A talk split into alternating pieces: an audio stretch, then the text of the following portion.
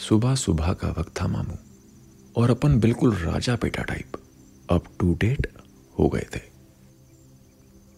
मेरी favourite black baggy pant और light pink shirt मुझ पर कमाल लग रही थी। मैंने आईने में देखते हुए खुद को एक फ्लाइंग किस दी और चुपचाप घर से बाहर निकल गया। वैसे तो मैं कभी इतनी जल्दी उठता नहीं, लेकिन आज बड़ा खास दिन था। मैंने धीरे से अपनी हीरो बुक बाहर निकाली और उसे स्टार्ट कर चीकू के घर की तरफ़ चल पड़ा।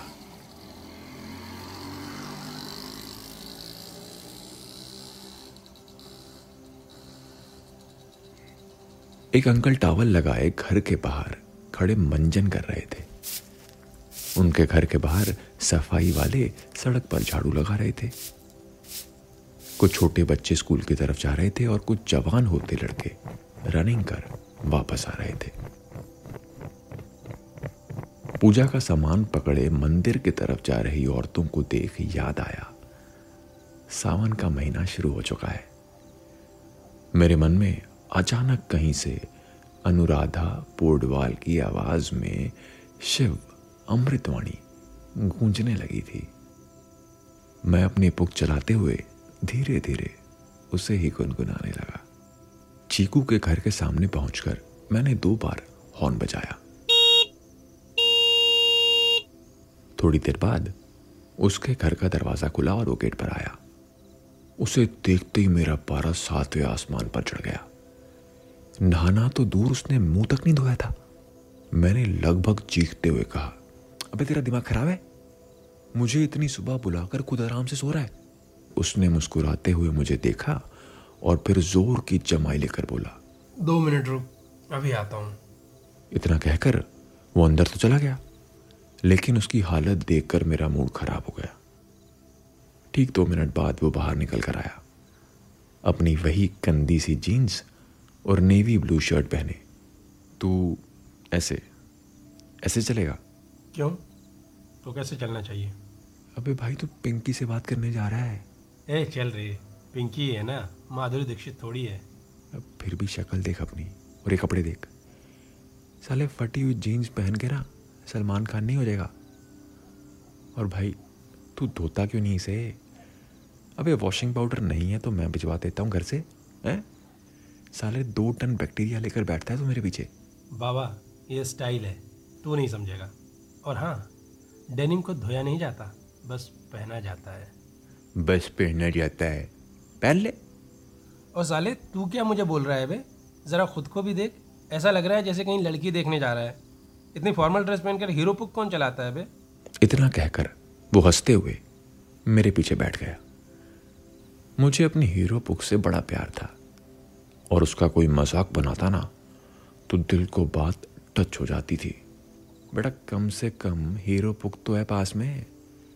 अभी पैदल सड़क नापना पड़ता ना तो समझ आता। मैंने बुक स्टार्ट की और हम वहाँ से आगे बढ़ गए। अपनी आदत के मुताबिक चीकू ने पीछे बैठे बैठे मेरा पेट सहलाना शुरू कर दिया। मुझे जोरों की गुदगुदी लगी। कुत्ते मत कर मत कर ना वरना ठोक दूँगा आगे ले जाकर। लेकिन बड़ा हरामी था।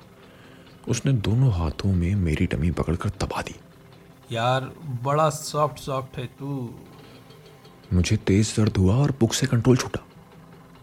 हम रोड से नीचे उतरने ही वाले थे कि किसी तरह मैंने संभाल लिया। उसने तुरंत मेरा पेट छोड़ दिया। मैंने उसे ज़ोर से को नहीं मारी और साइड में बह रहे नाले की तरफ़ इशारा करते हुए कहा कि बेटा अब हाथ लगाया ना तो इसी नाले में ले जाकर डाल दूँगा गाड़ी। अच्छा अच्छा ठीक है। नहीं कर रहा कुछ। तू सीधे चला। उसने कह तो दिया। लेकिन उसके हाथ दो मिनट भी सीधे नहीं रह सकते थे। मैंने अपने सिर पर फिसलती उसकी उंगलियाँ महसूस की। छी तेल कितना लगाता है तू बालों में? साले चिप चिप चंपू। बेटा तेल लगाता हूँ ना इसीलिए बाल स्ट्रॉन्ग है मेरे। तेरे जैसे नहीं है। जरा सी हवा चलते ही नॉर्थ से साउथ में हो जाते हैं। वो जो भी हो पर बाल तो तेरे हैं ना चंपू जैसा ही। चीकू से बहस करना मतलब रेलवे स्टेशन तक पैदल जाना। मैं चुप हो गया और सुहावनी सुबह का मज़ा लेने लगा। पहाड़ी के पीछे से सूरज उठने लगा था। हरे भरे, हमारे टाउन पर सुबह का ये लाल रंग गजब लगता था।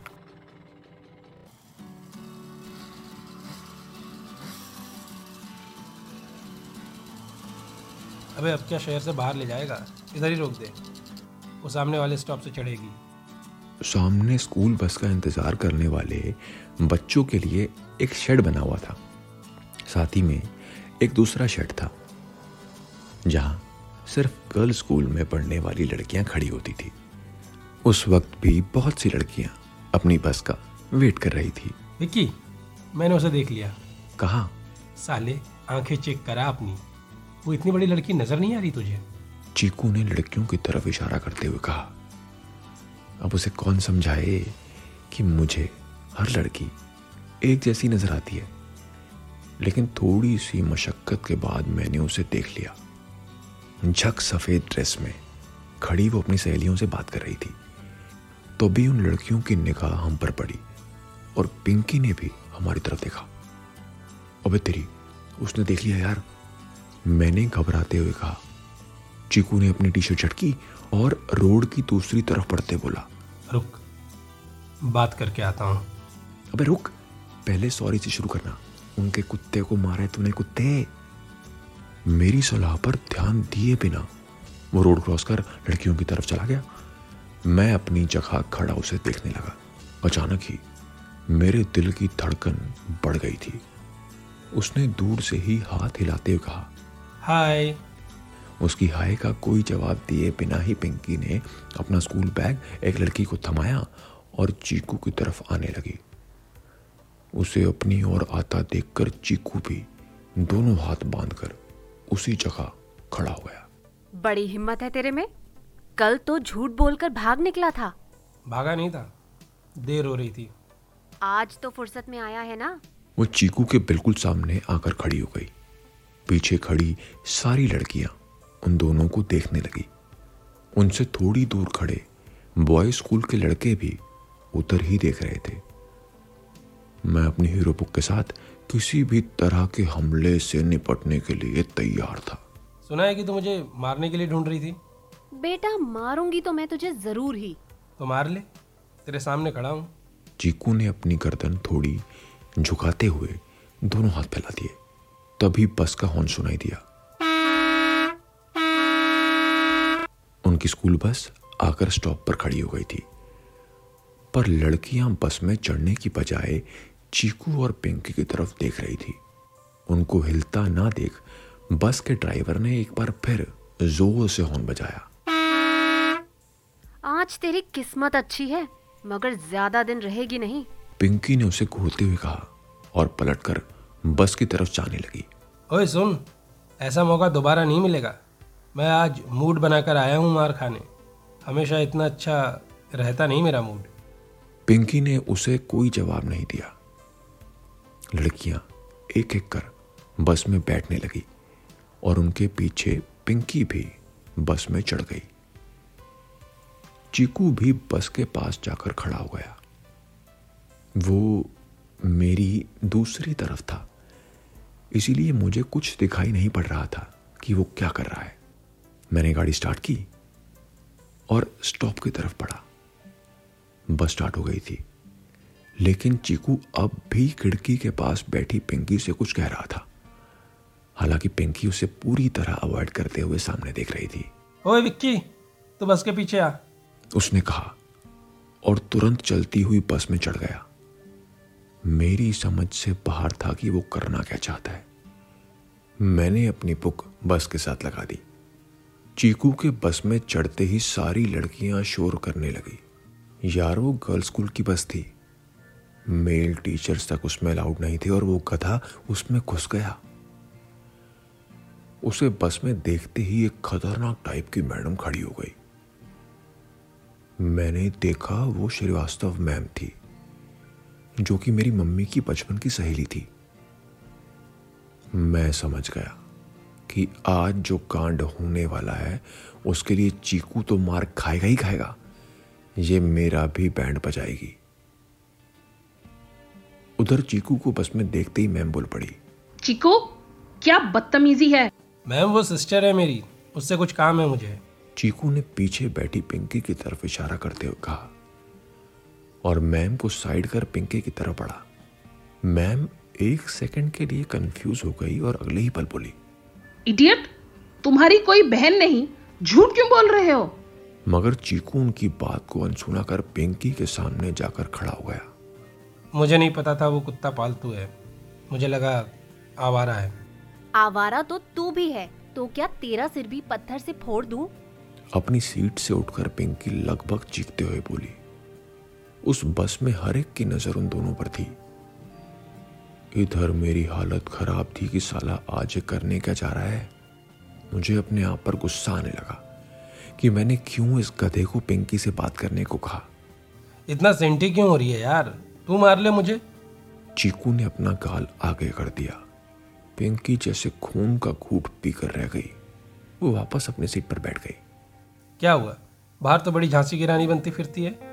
मुझे मारना था ना? अब क्यों नहीं मार रही? उधर श्रीवास्तव मैम ने ड्राइवर को बोलकर बस रुकवा दी। उनके साथ साथ ड्राइवर भी उठकर पीछे आ गया।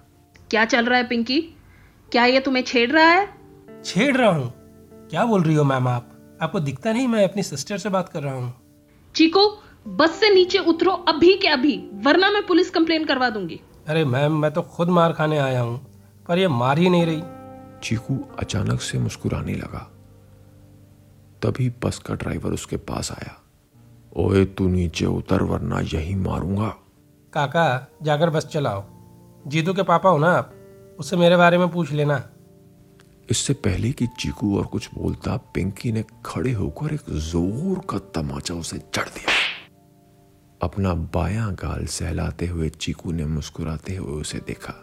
अगले ही पल बस में बैठी बाकी लड़कियाँ उस पर टूट पड़ी। थप्पड़। लात घूसे, टिफ़िन, बॉटल और बस्ता। जो कुछ भी उनके हाथ लगा, सबसे चीकू को धो डाला। जैसे ही चीकू पर यह हमला शुरू हुआ, मैंने अपनी हीरो बुक की रफ्तार धीमी कर ली और ब्रेक लगा दिया।